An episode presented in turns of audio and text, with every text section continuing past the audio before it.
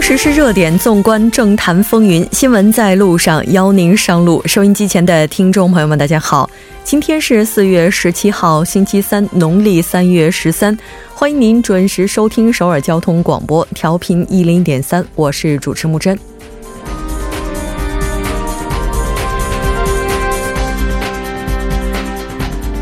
金学义案件调查团于今天上午正式以欺诈嫌疑逮捕了核心人物金仲谦，调查过程有望进一步加速。去年十一月份，KT 阿线的通信电缆火灾事故，在上个月拿出了针对小工商业者的赔偿方案，但事故追责仍存疑点，朝野上下依然争执不休。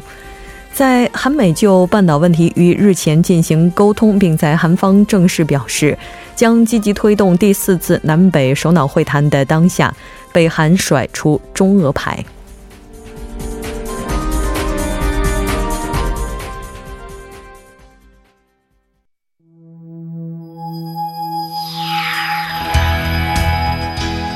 您正在收听的是 FM 一零一点三首尔交通广播，新闻在路上。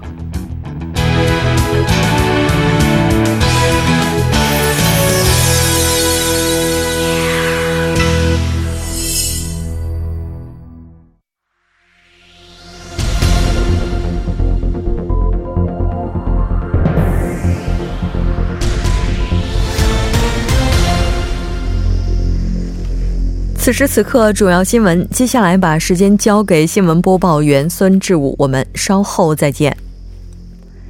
下面是本时段新闻。日前，青善南道知事金庆珠被拘七十七天后获释。青善南道知事因与德鲁王团伙共同作案，捏造回帖，在一审中被判实刑，并被法庭拘留。首尔高等法院今天批准。清善南道知事金庆珠申请的保释，但是审判部告知金知事只能停留在庆庆南昌原居住地，不得与即将接受审问的证人见面或者是联系。另外，如果金知事离开居住地超过三天以上，或者想要出国，就要提前向法院申报并得到许可。金知事今后将在不拘留状态下接受上诉审判。下一条新闻，今天检察机关逮捕了建设业从业者尹仲谦。尹仲谦是前法务部次官金学义涉嫌受贿和性犯罪案件的核心人物。检方调查组今天上午以诈骗等嫌疑逮捕了尹某，并押送到首尔东部地方检察厅进行调查。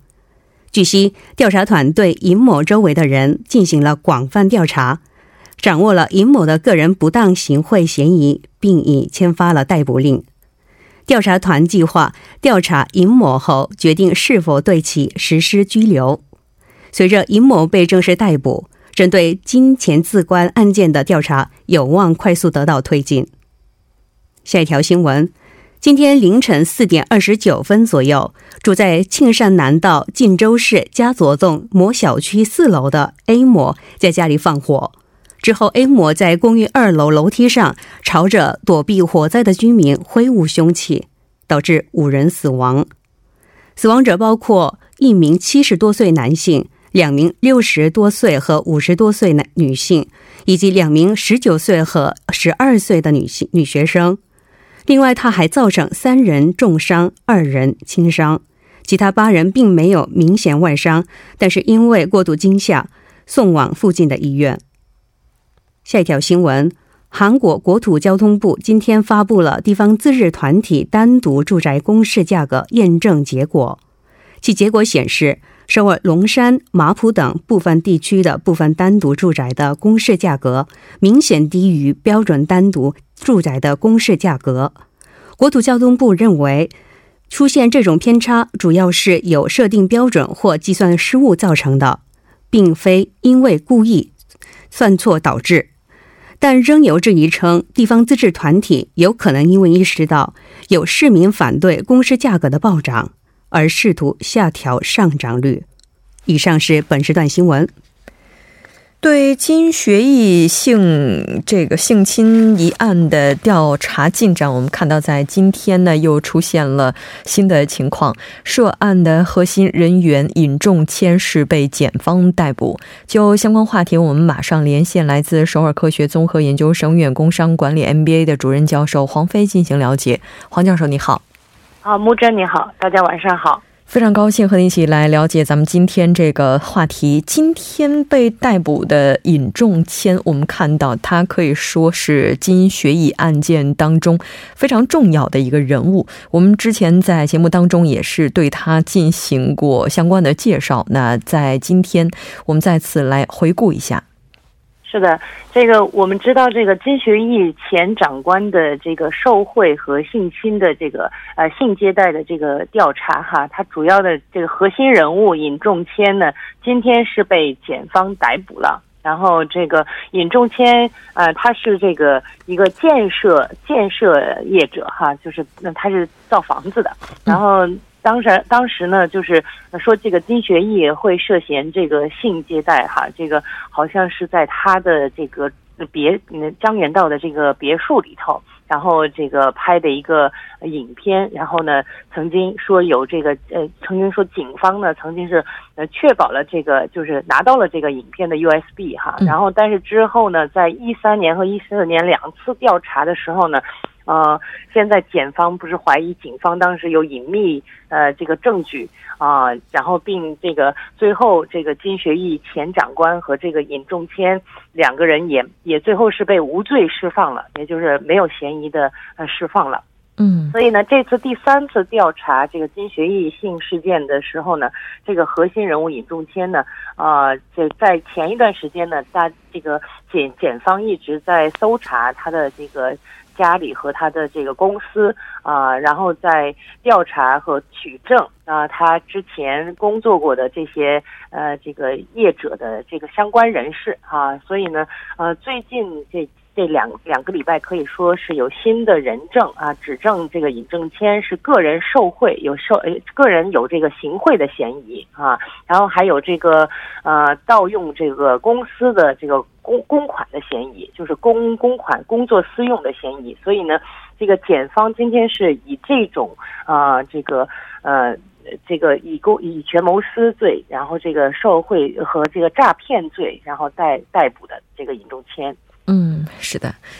我们看到他涉嫌诈骗至少数亿韩元，并且呢也有贿赂的嫌疑。当然，他此前呢也是呃因为这样的一个嫌疑曾经被起诉过，但在二零一三年的时候，他是否认了自己和金学义案件有关联。那但在最近，检方对之前发生的案件进行调查的时候，他又改了口。是的，就是我们也觉得很呃很震惊哈，就是他之前在一三年和一四年两次，甚至说他跟金学义都不认识。但是呢，就是在一三年和一四年，就是他在跟记者的一些这个对话当中，哈，我们听到的一些录音的一些证据，其实他跟金学义也是属于有认识的这个关系的。但是呢，他说这个呃，所有的韩国人也许大大家都有可能认识哈，这个并不能直接证明他跟这个金学义前长官的受贿案是有关系的，啊，所以呃，但是这次呢，这个。呃，我们我们就是说，为什么这个尹仲天啊，这个建设建设集团的这个这个呃老总呢，他为什么改口呢？就是好像呃，这个他在二十五号的时候，就是呃向检方哈供认这个他二零零五年到二零一二年啊，对这个金钱长官有这个数千万嗯元的这种行贿的这种行为。然后呢，他希望检方去调查这件事情，啊，但是推测检方推测呢，就是因为这个，呃，这个收取贿赂的人和这个就是行贿的这个人的判决的年限是不一样的，啊，这个我们可以这个知道，如果他，嗯，这个这个姓尹的哈，这个尹尹某啊，他这个现在呃，如果向金钱长官啊，就是行贿了，但是呢，他的这个公诉期是七年。也就是说，他说的他说的这个时间点非常的巧妙。他说到二零一二年之前，他有行贿过这个金钱长官，所以呢，这个到一二零一九年以后呢，他正好是过了这个七年的有效期，所以呢，他可能会认为他自己是呃不会被判处很重的这种罪行的，所以他现在开始协助这个检方调查。但是在二零一三年、二零一四年的时候，他其实还没有过这个。这个行贿的这个公诉的有效期嘛，所以他那个时候还是矢口否认这一些行为的。嗯，但我们看到现在调查团呢，也是在进行调查的过程当中，对他的周边人物进行了更为排查式的这样的一个了解。那也是掌握了他其他的一些嫌疑。那这些嫌疑当中有目前仍然在公诉时效期间内的。这次调查团并没有传唤他进行调查，而是立即执行了这个逮捕。那目前警方掌握他的一些涉嫌行贿的证据，这些证据都包括什么呢？现在这个检检方公布的一些证据，就是说他对他周边的人士，甚至是亲戚，然后做了一些这个呃人证的这种。参考人的这种调查，然后可能是确保了大量的人证，然后呢，尤其是他之前过共事的这这些同事，还有这些职员，然后呢，有供认他之前有盗用这个公司的这个公款。然后去进行这些，呃，例如行贿或者是就用作己用这种这种行为。所以现在实际上对金学义这个前长官的这个行贿嫌疑和这个呃性接待的这个嫌疑，并没有直接的证据去证明啊有这种嫌疑。然后，但是呃，这个检方会认为这个尹某的这个被抓捕啊，现在这个收呃四十八小时可以审问他，然后在这四十八小时内呢，这个检方希望能够获得他跟金学义之间的一些关键的一些证据啊，所以呃，现在呃，实际上呃，这个。尹尹某呢，也应该知道自己呢，就是呃，肯定有一些罪罪名，但是可能呃，并不是非常的重，而且呃，能不能供出他跟金学义前长官之之前的这些罪行啊？现在是这个警方检方调查的关键。嗯，是的。现在这个调查团，我们看到此前是有十三人在进来的，话又增加了一人。目前整个调查团是十四名的成员。那随着尹某被正式逮捕，那我们看到各界也都猜测金学义案件的整个进展也会加速。那目前对于金学义前这个次官，他的调查进展到了哪个阶段了呢？嗯，现在就是我们之前也说过，这个金学义哈，这个他的调查呢，其实是分为三个阶段的。呃，首先要证证明啊，这个金学义他从这个尹某或者其他人的这个手里有接受过行贿，然后呢，以导致这种就是这种公务上的这种不公正啊。然后再来就是金学义的这个性侵丑闻啊，这个到底是否有这种物证和这个人证？啊，这个因为这个现在时效期的问题也是比较有争议的，然后最后就是有没有这个青瓦台当时的这个青瓦台的呃民政首席等这些这个青瓦台的这些人员有没有干涉这个警方调查金学义前长官的这个行贿和这个性侵案？所以这三方面来讲的话，其实现在因为这个尹仲天这个跟金学义相关的这个建设业者，他直接被抓。所以呢，现在其实就是觉得说，下一步哈，可能拿抓拿到了这个人证物证以后，就可以对金学义的调查进行进行直接的调查了。嗯，但是我们也是要呃关注这个二四十八小时，呃，这这段时间内啊，这个尹仲天到底能供出多少他之前跟金学义之间的这个呃行贿的物。行贿的这个过程，还有这个到底有没有这些性接待的这种问题？因为他这个人证应该是最关键的。是的啊，所以呢，呃，这个。外界呢也会就是就是期待这次四十八小时之后哈，这个检方会公布一些什么样的情况？是要继续的对金学义进行这个追捕令，还是说立刻就起诉金学义？有这种确保的证据？因为到目前为止来讲的话，我们呃可以看到，检方虽然做了很多调查，然后和供了很多人证。但是似乎没有这种绝对的证据在证明这个金学义前长官啊就完全的涉嫌行贿和这个性接待。对，所以后续的话就要看检方究竟能够从核心人物尹某这里拿到多少的证据了。是的。在此前，中小风险企业部长官朴应轩，那在国会听证的过程当中，也因为金学义 CD 这个事件，饱受各方的指责。那我们看到，他是在这个今天的一个采访当中，再次提及了这一事件。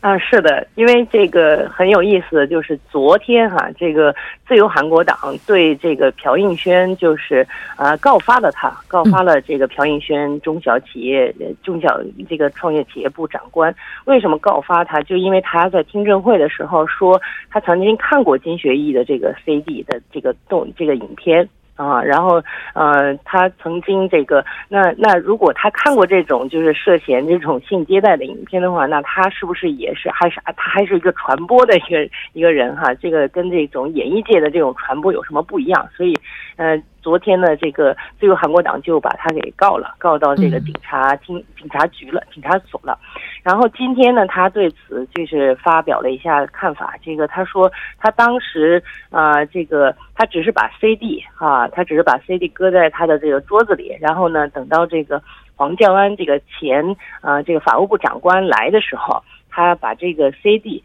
啊说拿给黄教安看了一下。然后说这个是金学义呃涉嫌性接待的一个呃影片的资料。啊，然后他说这个当时黄教恩的脸色就非常的僵硬，然后还说这个当时他以他的观察哈，他应该是知道这件事的。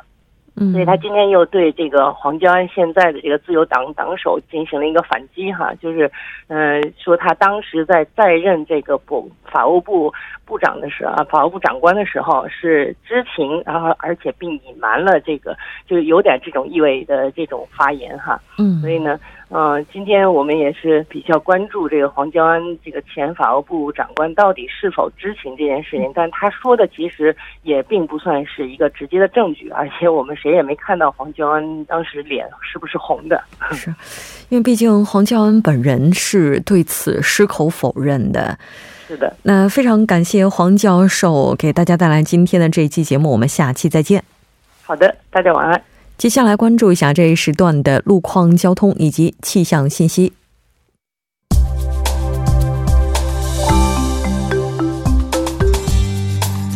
大家晚上好，今天是星期三，这里是程琛为您带来这一时段的路况和天气播报。现在是晚间六点十八分。我们先来关注一下目前时段首尔市的实时路况。第一条消息来自内部循环路圣水大桥至成山大桥方向。不久之前呢，在洪恩交叉路附近路段的三车道上发生了一起三辆私家车连续相撞的追尾事故。目前呢，事故已经得到了完善的处理，但受事故余波影响，相同方向的路段目前从吉阴交叉路开始拥堵严重，还望途经的车主们参考相应路段，小心驾驶。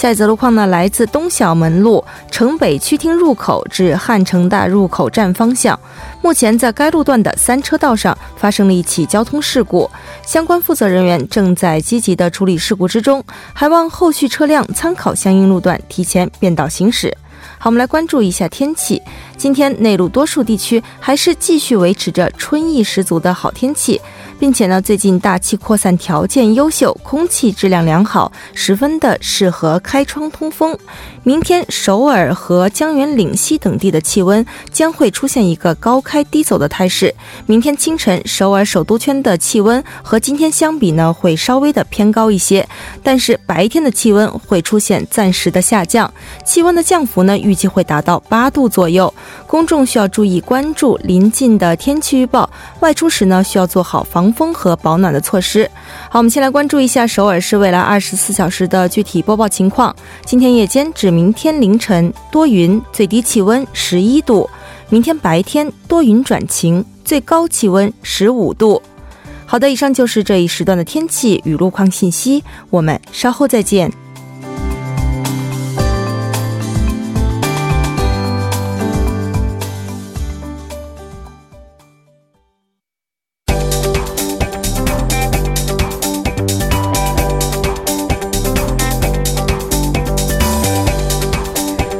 焦金融市场，解读财经热点。接下来马上请出财经评论员董爱颖，董评论员你好。嗯，你好，木真。非常高兴和您一起来了解今天的财经观察。依然是先来看一下今天韩国股市的走势。嗯，今天韩国综指 KOSPI 指数结束了十三个交易日连涨的行情呢，收盘是小跌了百分之零点一二。嗯，呃，收于。两千二百四十五点哈，那么还是没能破这个记录。嗯，中小板 c o s d a q 呢，今天又是出现了和大盘不一致的这样一个行情哈，收盘上涨了百分之零点二四，报收在七百六十六点。那从行业来看呢，汽车以及汽车零配件、家具、钢铁、化妆品股的涨幅比较大，航空、信用卡以及电子产品股有一定幅度的下跌。汇率方面呢，韩元对美元汇率报收在一千一百三十四点八韩元，下降。了零点九韩元，嗯。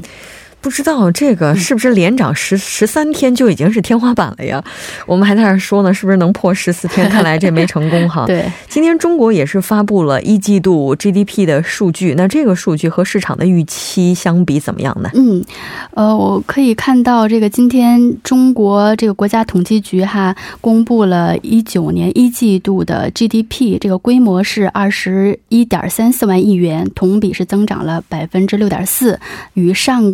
与去年四季度的这个呃增速是相持平的，那么和市场预期来比呢，是高于市场预期的。那么当时这个市场的专家预期值是在百分之零点六。呃，百分之六点三哈，这样一个水平，而且注值得注意的是，三月份的这个中国的无论是工业生产增加值，还是零售销销售的这个呃零售销售的增长率，也都是高于预期的哈。我们看到这个工业生产的工业增加值呢，是同比增长了百分之六点五，也是远远高于市场预期的百分之五点九。然后这个零售销售增长率是百分之八点七，也是高于。市场预期百分之八点四的，对，嗯，都是一个向好的这样一个呃数据。是的，嗯，刚刚咱们在说韩国股市的时候，我们刚刚在休息的时间还在说啊，这些上证今天也是收盘是小涨了一下。那中国这边 GDP 的数据是高于预期的，嗯，中国和其他的亚太股市的情况，咱们也来看一下，具体的了解一下。对，就中国呢，主要是还是受到这个 GDP 哈。经济数据向好的这样一个拉动呢，今天是出现了百分之零点二九的这样一个涨幅，但是我们看到这个涨幅并不是很大。嗯，如果和这个数据本身的这个高于市场期待的这样一个情况来看哈，那么其他亚洲股市也是涨跌不一啊。日本日经二二五呢报收在两千二啊两万两千二百七十七点，也是出现了一个小幅的上涨。然后澳大利亚方面呢，A S 呃 A S X 二百指数也是下跌了百分之。零点三四，那么韩国综指也是一个下跌的走势，所以看到虽然这个呃中国的 GDP 数据是要高于预期的，但是对本国还是对外围的股市这个拉动作用并不是很大哈。目前看来，嗯。这虽然说这个数据是高于预期的，但我们总觉得亚太股市之间他们可能会有这个影响比较大的这个部分哈。但为什么没有能够拉动韩国股市上涨呢？嗯，因为此前呢，在中国经济。一直出现下滑的情况下呢，市场上一直流传着有降准的这样一个传闻。那什么是降准呢？就是因为商业银行呢都要在中央银行缴存一定的存款，那么这个存款就叫做这个存款准备金。那么中央人银行呢主要通过调整这个存款准备金占到它这个本身商业银行存款的这个总额的比率哈，也就是我们说的这个存款准备金率哈，通过调整这个利比率哈来调整整。和市场的流动性，那么这个呃调整呃存款准备金率哈，也是中国政府比较惯用的一个货币政策的一个手段之一哈。所以此前这个由于呃中国经济出现明显的下滑，所以有市场传闻说央行就要下调准备金这个存款率啦，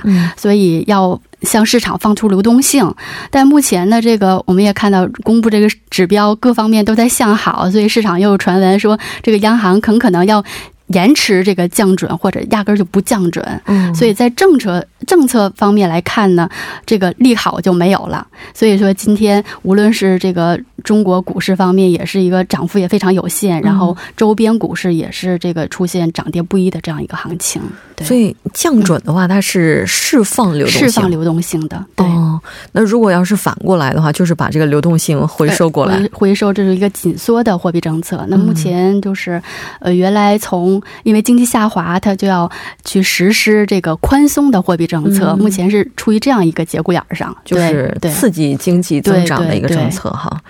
那当然，这个现在这个情况呢，当然我们看到韩国股市是小幅的下跌了哈，对。但还好它是小幅下跌。但从这个产业和个股上来看的话，有什么看点呢？嗯，呃，从今天来看，我们看到今天大部分的就上涨的板块和产业都是就是对经中国经济相关的这些股哈，包括这个汽车呀、汽车零配件，还有一些化妆品股都有这个很大幅度的上涨。然后另外呢，我们看到这个机器人产业的相关股日前也是呈现出大涨的这样趋势哈，因为上个月二十二号呢，政府发布了一个呃，韩国政府哈发布了一个这个机器人产业的发展方案，嗯。然后就是韩国政府也定下了要在要成为这个全球哈机器人产业的四大强国的这样一个目标哈，也决定将呃机器人产业的市场规模从去年年末的五点七万亿韩元这样一个规模呢，五年之内要提高到十五万万亿韩元。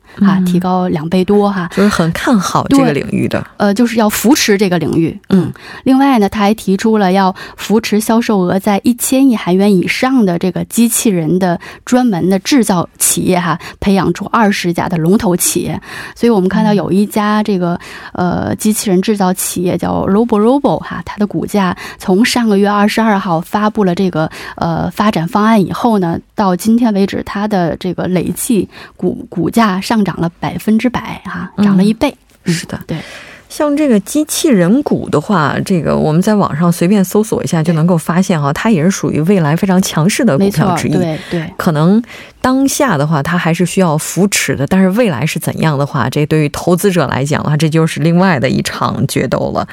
非常感谢董评论员带来今天的这一期节目，我们下期再见。嗯，再见。那到这里，我们今天的第一部节目就是这些了。在接下来我们的第二部节目当中，将为您带来此时此刻主要新闻聚焦分析，数据有话说。